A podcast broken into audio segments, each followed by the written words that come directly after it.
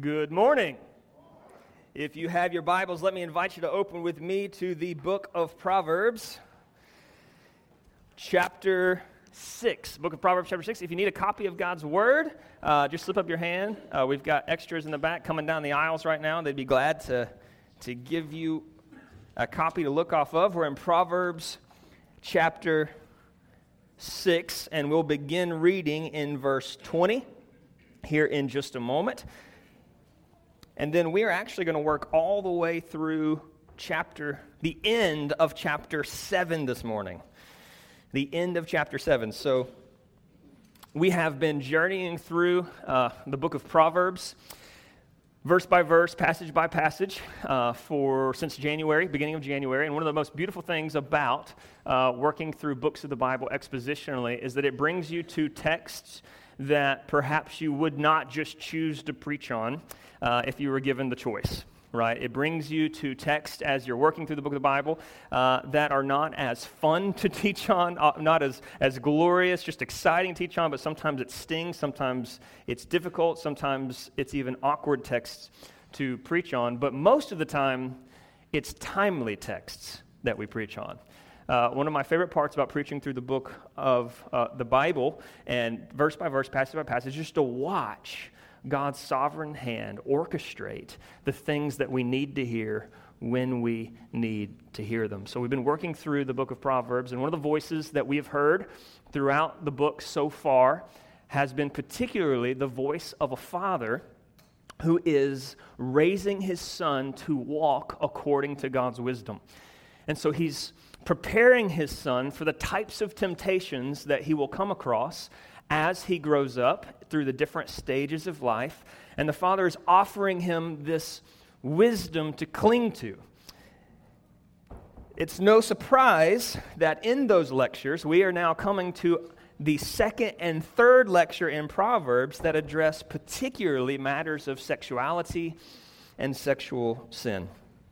As King Solomon writes these Proverbs, he knows the kinds of temptations that he himself struggles with and that await all of God's people. He knows the kinds of conversations that parents should be having with their children if they expect their children to be citizens in the kingdom of God. So we're going to start out reading, we're not going to read all of it right up front because it's such a big section, so we're just going to read verses 20 through 35 to begin with. We're going to pause and pray, and then as we progress, we'll work all the way through chapter 7 as well. So let's hear God's word. Verse 20. My son, keep your father's commandments. Forsake not your mother's teaching. Bind them on your heart always. Tie them around your neck. When you walk, they will lead you. When you lie down, they will watch over you. And when you awake, they will talk with you. For the commandment is a lamp, and the teaching a light, and the reproofs of discipline are the way of life, to preserve you from the evil woman, from the smooth tongue of the adulteress. Do not desire her beauty in your heart, and do not let her capture you with her eyelashes, for the price of a prostitute is only a loaf of bread, but a married woman hunts down a precious life. Can a man carry fire next to his chest, and his clothes not be burned? Or can one walk on hot coals, and his feet not be scorched? So is he who goes into his neighbor's wife. None who touches her will go unpunished. People do not despise a thief if he steals to satisfy his appetite when he is hungry, but if he's caught, he will pay sevenfold. He will give all the goods of his house. He who commits adultery lacks sense. He who does it destroys himself. He will get wounds and dishonor, and his disgrace will not be wiped away. For jealousy makes a man furious, and he will not spare when he takes revenge. He will accept no compensation. He will refuse, though you multiply gifts. All right, let's pause and pray, and then progress through the text. Lord, we love you, and we thank you for your word, that it speaks to our weaknesses and our needs, God, we pray that you would help us to understand these words and why your Spirit might speak them to our hearts in this moment. And we pray that we would listen and believe and confess and repent and combat our sinfulness. And may we rest in Christ after we've wrestled with this text. Father, we pray that you would work many miracles in this room, that you would take my mouth over and help me to speak only true things. Protect me from saying anything in error. And may I do it in the Spirit of Christ, we pray, by your grace and for your glory. In Jesus' name, amen. Verse 20. My son, keep your father's commandment, forsake not your mother's teaching, bind them on your heart always, tie them around the neck. The father is obeying what God has commanded him to do in Deuteronomy chapter 6. The father is doing what every good parent should do. Deuteronomy 6, verse 6. These words I command you today shall be on your heart. You shall teach them diligently to your children, and you shall talk of them when you sit in your house, and when you walk by the way, and when you lie down, and when you rise. The message of the Old Testament that King Solomon would have had would have seen frequently the responsibility of parents to speak what God has already spoken, so that their own children not only would know what God had said, but they would actually bind God's words onto their hearts and tie them around their necks. The idea is that wherever the child will go, even when they leave the home, they will take the memorized, internalized words of God, and those words will actually protect them when their parents are no longer around to protect them. That's the emphasis of verses 22 and 23. Notice how the Word of God passes down to the children, and then it takes over the parental responsibility. Look at verse 22. Notice what the words themselves are doing. When you walk, they will lead you. When you lie down, they will watch over you. When you awake, they will talk with you. For the commandment is a lamp, and the teaching is a light, and the reproofs of discipline are the way of life. The idea is that children are born into the world needing guidance, needing direction. And the job of the parent is to instruct so diligently in the short time that they have with them that the teaching and the instruction, even when they leave the home, that their words would take over the leadership responsibility. That the Word of God would then lead them, watch over them, even talk with them like a conversation partner when the moment of decision comes. The Word of God, we teach them, functions like a lamp guiding the way through the darkness of our world. Even the moments of discipline over the years open for them the way of life. Anybody's heard that sort of saying or joke, like, I hear my Father's voice whenever I do this, you know? That's what we hope happens, right? That's what we hope happens to our own children. That's what we hope happens in our own lives, that as we walk in God's world and we are faced with a decision, a voice comes. We hear a voice saying, do this and not that. Because of the words we've applied into our heart over years of time. This is why we're primarily a Bible-teaching church. We believe that we all need the leading, watching, illuminating, life-giving Word of God every day, right? Now, in verse 24, it now makes a transition to a particular thing that those words will protect you from in the coming days. Verse 24, to preserve you from the evil woman, from the smooth tongue of the adulteress. Now notice the word to. So all that talk about the words and commandments and instructions being hung around the neck and carried with you, it will do something.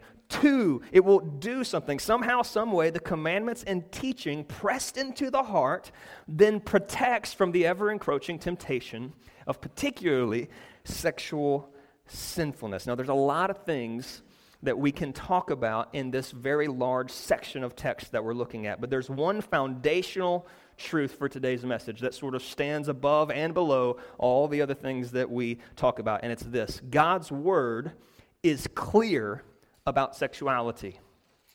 God's word is clear about sexuality. Now, that truth alone is a truth that could get you fired from your job. So hold that truth loudly. That truth alone is one of the most combated truths that we find in the Scriptures. Wisdom, according to what we've learned about in Proverbs thus far, is about knowing God and living in God's way, in God's world. And so back in Proverbs 3:19, it said this, and we'll see this all the more next week. But it said this: the Lord by wisdom founded the earth.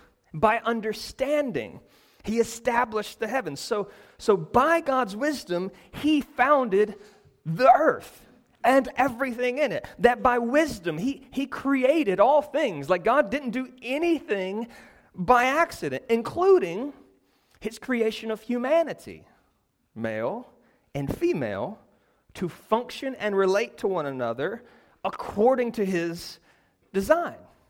He made male and female to be wonderfully different from one another, to function in relationship with one another in monogamous, committed, covenantal love relationships. We see it as early as Genesis 2, verse 24. Man shall leave his father and mother and hold fast to his wife, and they shall become one flesh. In the Old Testament and the New Testament, God is very clear about the boundaries and parameters of his design for men and women and marriage. There is no uncertainty about what God has said. Sexuality and sex, according to God's design, is a big deal for the God of the Bible, because most primarily because of what it's all designed to reflect: the greatest love story ever told. I want to read these words from Pastor Ray Ortland, who wrote a devotional commentary in response to this text, and this is what he says: marriage is not just another mutation in human social development. Marriage is a divine creation pointing to someone, to something beyond us. A man and woman falling in love, committing themselves with lifelong vows of faithfulness, uniting sexually, living together till death do they part. It's all pointing to the mega romance of Christ and the church in love forever.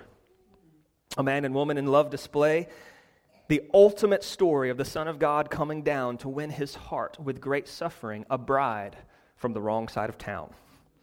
God created the universe for the purpose of telling that love story. More than any other reason, that's why sexuality matters, whether married or single. Just being a man is a gospel privilege. Just being a woman is a gospel privilege. What we are is about the gospel story that God is telling to the world. Sexuality matters to God because our sexuality and our marriages were designed to glorify the God of the universe and Christ's sacrificial love for us. Paul picks up that Genesis 2 verse in Ephesians 5, and he says, "Therefore a man shall leave his father and mother and hold fast to his wife, and the two shall become one flesh. This mystery is profound," and I'm saying that it refers to Christ and the church. In fact, when Paul chooses to articulate just how naturally sinful every one of us is, he references particularly humanity's disposition to rebel even against God's design for male and female relationships. I mean, you want to identify just how sinful we are. Use the example where we rebel against our own biology, against the way we were even born into the world. We are born sinful. Our desires are broken from birth. Our affections are so naturally corrupted that our human nature is to rebel against nature itself. I mean, you know this text, but look at it in this context. Romans 1, verse 24. God gave them up in the lust of their hearts to impurity, to the dishonoring of their bodies among themselves, because they exchanged the truth about God for a lie and worshiped and served the creature rather than Creator, who is blessed forever. Amen. For this reason, God gave them up to dishonorable passions, for their women exchanged natural relations for those that are contrary to nature. Men likewise gave up natural relations with the women and were consumed with passion for one another, men committing shameless acts with men and receiving in themselves the due penalty for their error. Now notice in Romans 1 what's happening. How exchanging God, right, did not worship God but worship the creature. How that runs parallel with exchanging God's design for male, female, and marriage, right? Rejecting God's design for gender and marriage and rejecting God himself run parallel to one another. God's word is clear about sexuality. The question is not whether that he's spoken on these matters. The question is whether we will fight against our own broken desires that lie to us about the path to joy. The question is whether we will submit to God's authority in our lives even when our broken affections want something else. You see, in verse 27 through 29, the father starts to communicate to his son how silly it would be for him to rebel against God's authoritative design for his life with his wife, thinking that there's not going to be any consequences. This is me and my body and my personal relationship. This doesn't affect anybody. This doesn't hurt anyone. Verse 27, Proverbs 6, "Can a man carry fire next to his chest and his clothes not be burned? Can one walk on hot coals and his feet not be scorched? So is he who goes into his neighbor's wife. None who touches her will go unpunished." The father seems to go on to suggest that sexual sin has unique and even more serious consequences than other sins, sins like theft. Look at verse 30. He says, "People do not despise a thief if he steals to satisfy his appetite when he's hungry. But if he's caught, he'll pay sevenfold. He'll give all the goods of his house. He who commits adultery lacks sense. He who does it destroys himself. He will get wounds and dishonor, and his disgrace will not be wiped away. For jealousy makes a man furious. He will not spare when he takes revenge. He will accept no compensation. He will refuse though you multiply gifts." Now, what's the father arguing with all of this? The father argues that if you steal money from a man, you can reconcile that by giving money back, right? So if somebody steals a car from me, wrecks it, they can reconcile, and I'm right back to where I was if they buy me another car and replace what I've lacked. But if you sleep with a man's wife, there's nothing that can be done that can truly fix or undo what has been done. Do you see the argument? You can't just go buy him another wife. You can try to pay the man a sum of money, but he's not going to take it. No compensation, no gift can undo the damage or satisfy the rage and fury of the one whose covenant marriage has now been defiled. Do you see the argument? This is deeper than material stuff that can be stolen. What is done cannot be undone. The ramifications will still be there. Now, if you have been wronged in this way, the furious man seeking to kill the adulterer is not the shining example here in Proverbs, okay? The husband acting out in rage in this proverb is not to be mimicked. This is here to show how deep the hurt and pain and consequences of sexual sin really goes. So the point here is that there are inevitable, temporal, and eternal consequences to rejecting God's design for how sexuality should work in the confines of a marriage between a man and a woman. And then the question then becomes, okay, well, if that's true, why would anyone sin in this way? Okay? So if the Bible's super clear on this, that the destruction that follows, why is anyone playing with this fire, walking on these coals. Well, that's what the Father turns to more fully in his next lecture, chapter 7. So look at chapter 7, verses 1 through 5, and we're going to quickly see 5 truths about sexual sin from chapter 7. Verse 1. My son, keep my words, treasure up my commandments with you, keep my commandments and live, keep my teaching as the apple of your eye, bind them on your fingers, write them on the tablet of your heart, say to wisdom, you're my sister, call insight your intimate friend, to keep you from the forbidden woman, from the adulteress with her smooth words. Reminder again, make wisdom your friend, keep commandments, treasure the word. Every sexual sin, really every sin, is always a breakdown of this instruction first. Okay, so here's truth number one. Truth number one about sexual sin. Sexual sin is first a rejection of God. Sexual sin is first a rejection of God. Always. Always. And you can justify about how you felt or the circumstance that you're in or the way God made you and all that kind of things. But the Bible is crystal clear. It's always an exchange of God first. Creator for creature. It always begins with the question of the serpent in the garden to Eve. Did God really say that, Eve? Is that what he really meant? For you not to partake of this thing?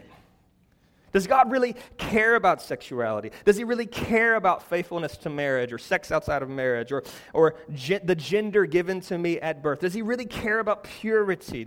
Sexual sin is always a questioning of the designer first and whether he has our best interest in mind or whether he is keeping something from us that would truly satisfy the longing of our souls.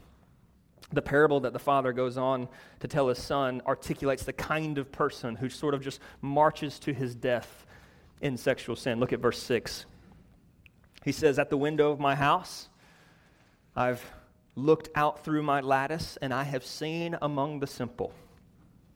I have perceived among the youths a young man lacking sense, passing along the street near her corner, taking the road to her house, in the twilight, in the evening, at the time of night, and darkness. Father describes to his son a young man who lacks sense. He is simple. The Hebrew term there for simple could be just translated as open. He is open. In other words, he's not committed to anything particularly. He's not committed to what God has instructed. Rather, he's open to any path or any opportunity that might come along to make him feel a certain kind of way. In other words, this young man has already neglected and rejected the instruction of God before he ever passed by her street corner. He's already ignored God long before the twilight of his destructive decision. And it's never just about ignoring God's voice. It's about replacing God's voice with the voice of another. You plug your ears to Lady Wisdom and you open them up to Lady Folly, and she is always really quick to speak. Verse 10, behold, the woman meets him. Dressed as a prostitute, wily of heart, she is loud and wayward. Her feet do not stay at home, now in the street, now in the market, now at every corner. She lies in wait. She seizes him and kisses him, and with bold face she says to him. All right, number 2, sexual sin pursues you. Sexual sin pursues you. We do not live in a morally neutral world that is simply okay with your purity. No. We live in a morally corrupt world that is not satisfied until you join in on the corruption. Have you ever felt that? Have you ever been in a situation where someone was sinning in a particular way, either around you or in close relationship with you, and it's almost like they're not happy unless you're doing it too? Have you ever felt that? I mean, I had a guy literally throw a beer on me at a party in college. It just infuriated him that I was not partaking in the shenanigans that were happening. He was unsatisfied until the good little preacher boy joined in on what he was doing to make him feel better about what he was doing.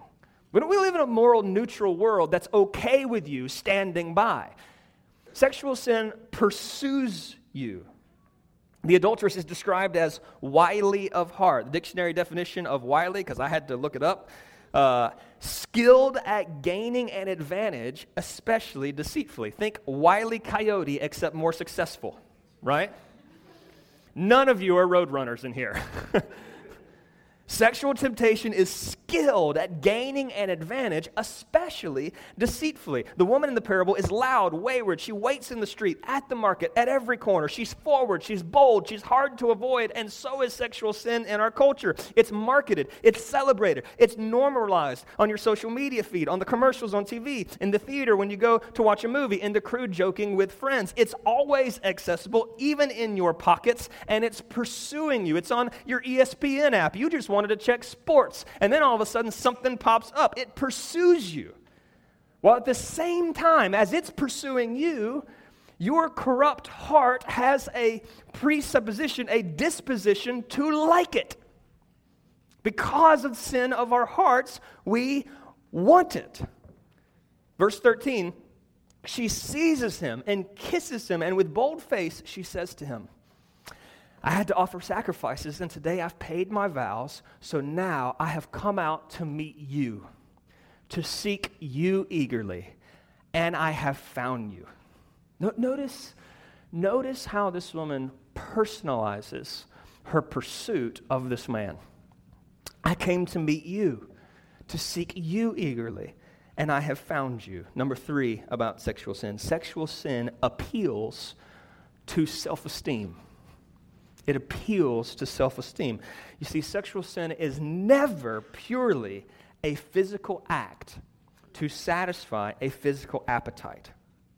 There is always a mixture of personhood and identity in every sexual decision. Every person in the room has this mixture of insecurity and this need to be affirmed by someone else. Adultery is never just about the physical thrill. I've sat in the counseling offices. I've talked with the people. It's never just about the ecstasy of a physical moment. It's always an emotional longing that got them to the door first. It's always about filling up what is lacking in our own self-esteem, because all of us want to be wanted, long to be longed for, and thus we look for love right in all the wrong places. And sexual intimacy, it's like a drug that temporarily satisfies the craving of our soul to be loved, appreciated, and adored. The only problem is, just like a drug, you come down off that high really fast. And you realize the world you're living in, for the moment, was actually only a harmful lie, and you're left with worse self-esteem than when you first began. This is true of all sexual sin, especially adultery, especially things like pornography. It's always wrapped up in this need for affirmation or to escape a world where you're not actually getting it. But this is true for the LGBTQ movement as well. I mean, everyone wants to be included, everyone wants to belong, everyone wants to be celebrated, and in this present sexual revolution, the LGBTQ community promises that you will both get to enjoy every sexual experience without limit, and you'll be celebrated as courageous for doing it. That you somehow are amazingly brave by acting on your every sexual whim. And so even if you're in the room and you're loving and kind and welcoming to all people, and kind to a transgender person and welcoming them around the table in your house and loving them, if you don't embrace the sexual revolution as good and right, you will be outcast in popular society. Now, if you engage in that type of sin, however, you will be welcomed by a community of people who say, we've sought you, we've found you, you're one of us. But such affirmation, such inclusion, such self-esteem boosting through sexual acts, they are cheap substitutes like a golden calf compared to relationship with the living God. And those longing for inclusion, for love, for affirmation can only ever truly be satisfied in the kind of relationships that the God of the universe makes possible. in Christ, who seeks you eagerly, who comes out to meet you, who invites you into relationship with himself, who says, I love you, who wants you to enjoy at the affection through the avenues he's prepared for you, eternal life, forgiveness, joy, a loving church family, a meaningful life of glorious purpose, serving the true God forever and ever. But you've got to trust him. Sexual sin appeals to self-esteem, but only God fills what is lacking in an empty soul. Of course, it's not just self-esteem. The temptress continues in verse 16. She tries to sweeten the pot here. I've spread my couch with coverings, colored linens from Egyptian linen. I've perfumed my bed with myrrh, aloes, and cinnamon. Come, let us take our fill of love till morning. Let us delight ourselves with love. Truth number four about sexual sin. Sexual sin appeals to selfish desire. I mean, the tempters are just pulling out all the stops to appeal to what will make them feel good in the moment. You're going to delight in this. The sheets are luxurious, perfumed with the richest of smells. She's appealing to all the senses in every way, promising delight in the moment that will be worth it in the long term. And this is how all sin works, is it not?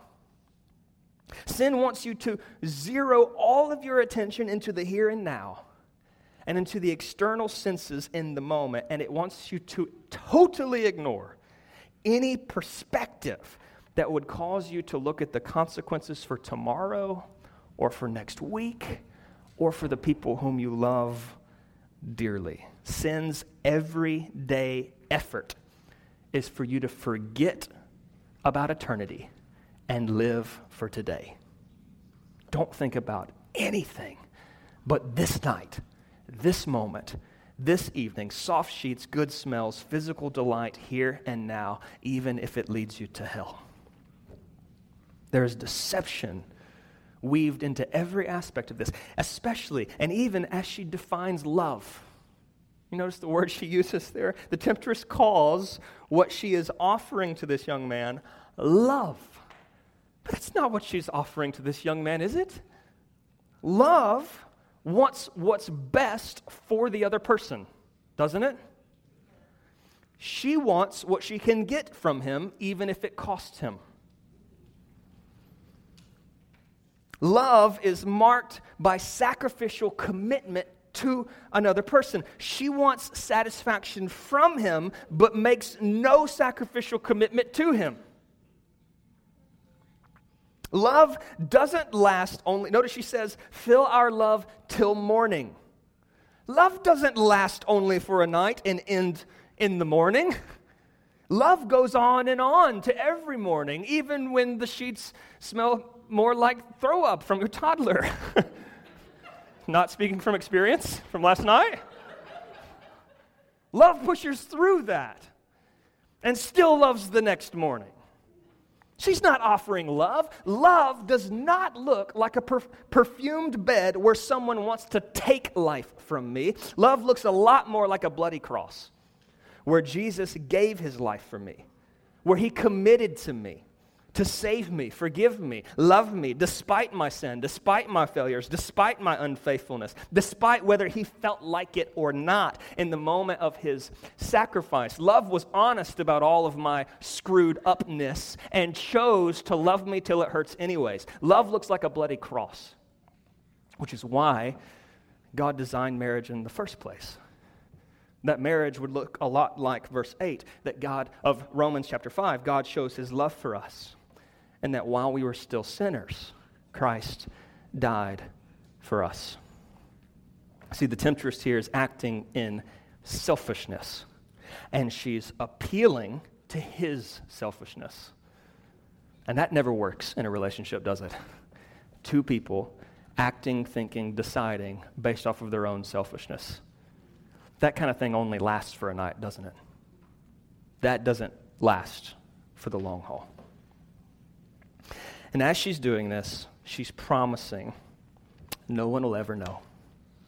Verse 19, my husband is not at home. He has gone on a long journey. He took a bag of money with him At full moon, he will come home. And with much seductive speech, she persuades him with her smooth talk, and she compels him. Truth number five, sexual sin falsely assures of secrecy and security. She promises that her husband's going to go on a long journey. There's no chance he's going to come and interrupt this. There's no chance he's even going to know about this. She's promising secrecy, security, and here's the thing. Sin never delivers on its promise of secrecy and security. Never.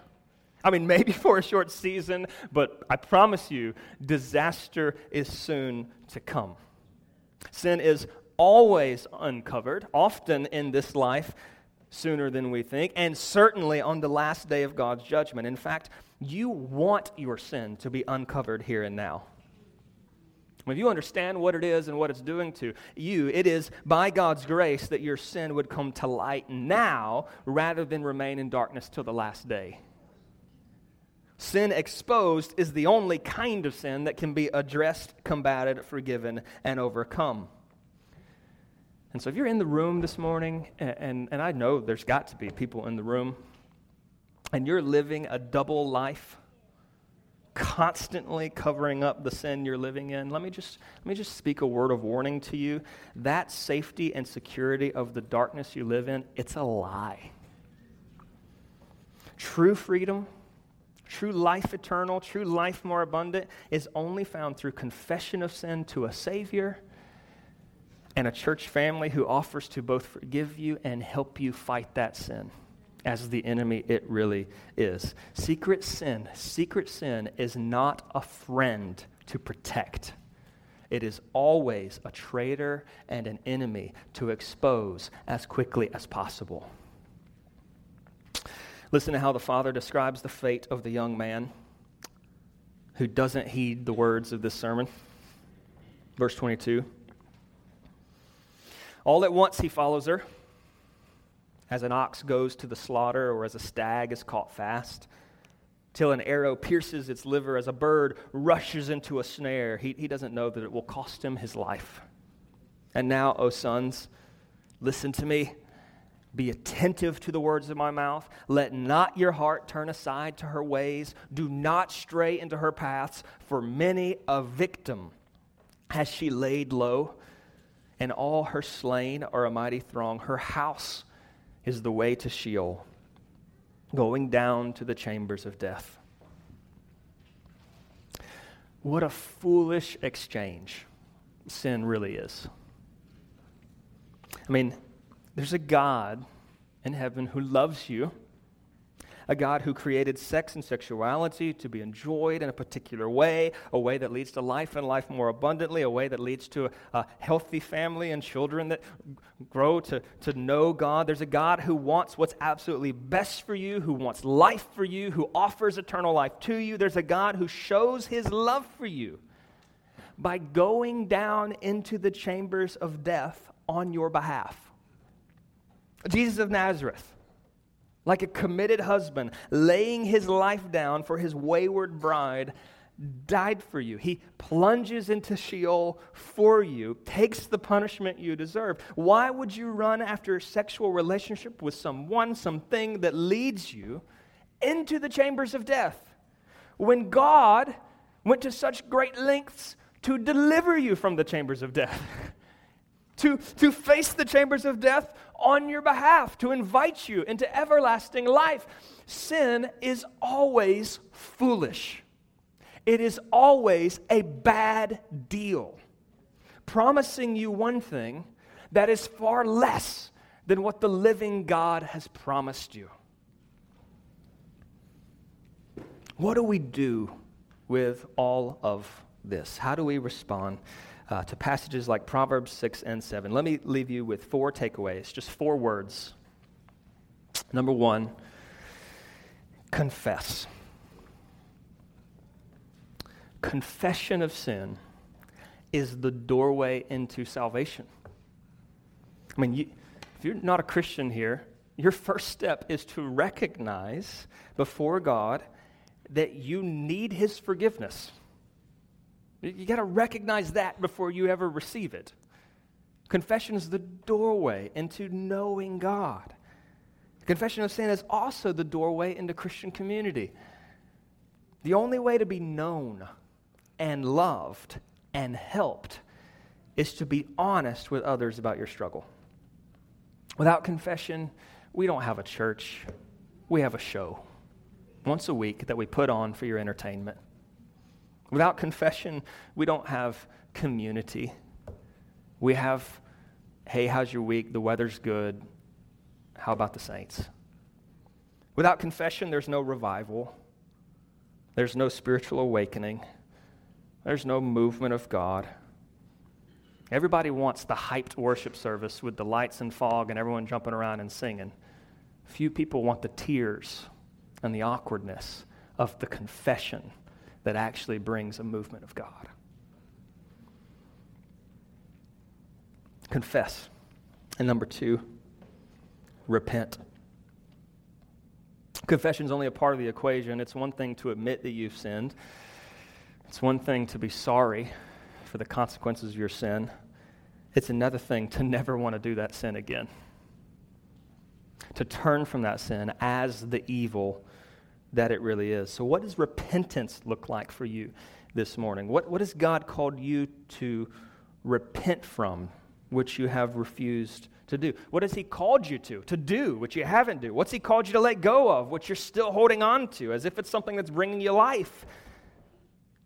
Confess, repent, and that begins a battle. That's not the end of the story. Confess, repent, and then third word here is combat. 2 weeks ago, we saw very clearly the devil is scheming against us. He's being strategic. If he's being strategic against us, we need to be strategic against him. We need to set real boundaries and take real steps to war against sin. It is an exhausting thing to be an accountability partner with someone who comes to you every week just feeling bad that they've made the same decision again. That's confession and feeling sorry without any repentance.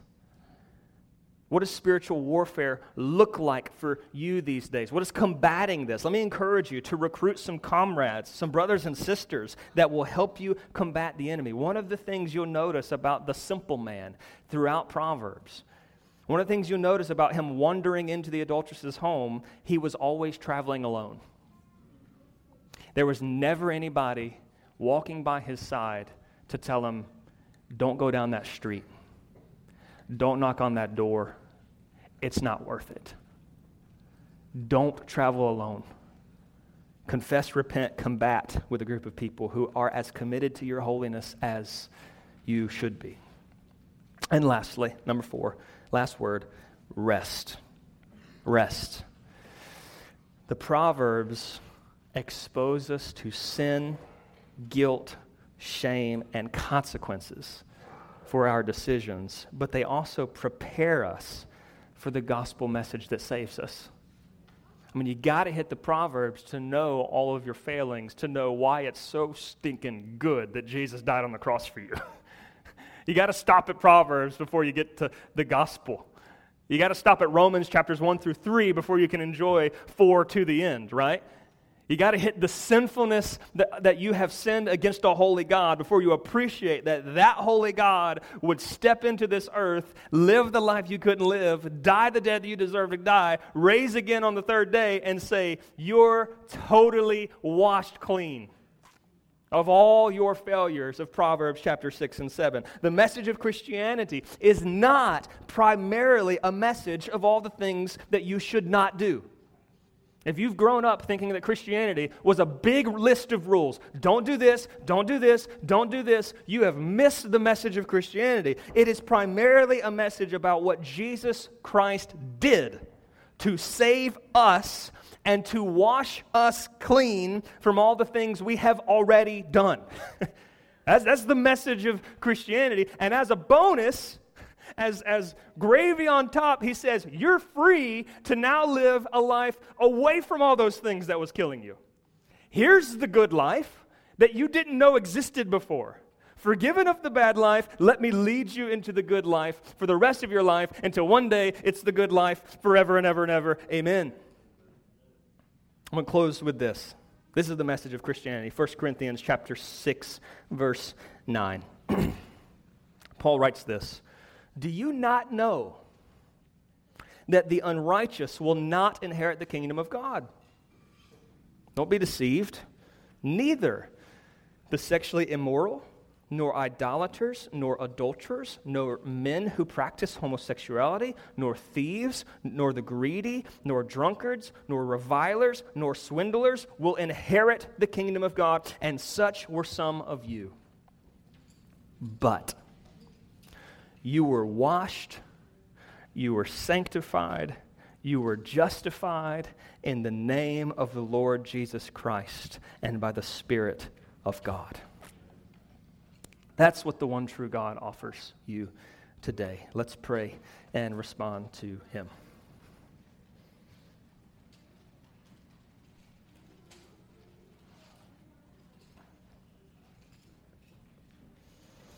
Lead us now, Lord, into a moment where we first just take time with you to confess, Father, to repent, to recognize that every sin we've ever done in secret was not in secret, but that your light shined upon it, that you knew every moment and chose to love us anyways. Father, help us to grieve over our sin. We're going to sing two songs, and so God, I pray during the first song you would help us to search our hearts. You would help us to confess to you, and the second song you would help us to receive your love and faith, to believe in the gospel that we've been given. Lead us through that. In Christ's name, amen. Amen. Well, let's stand.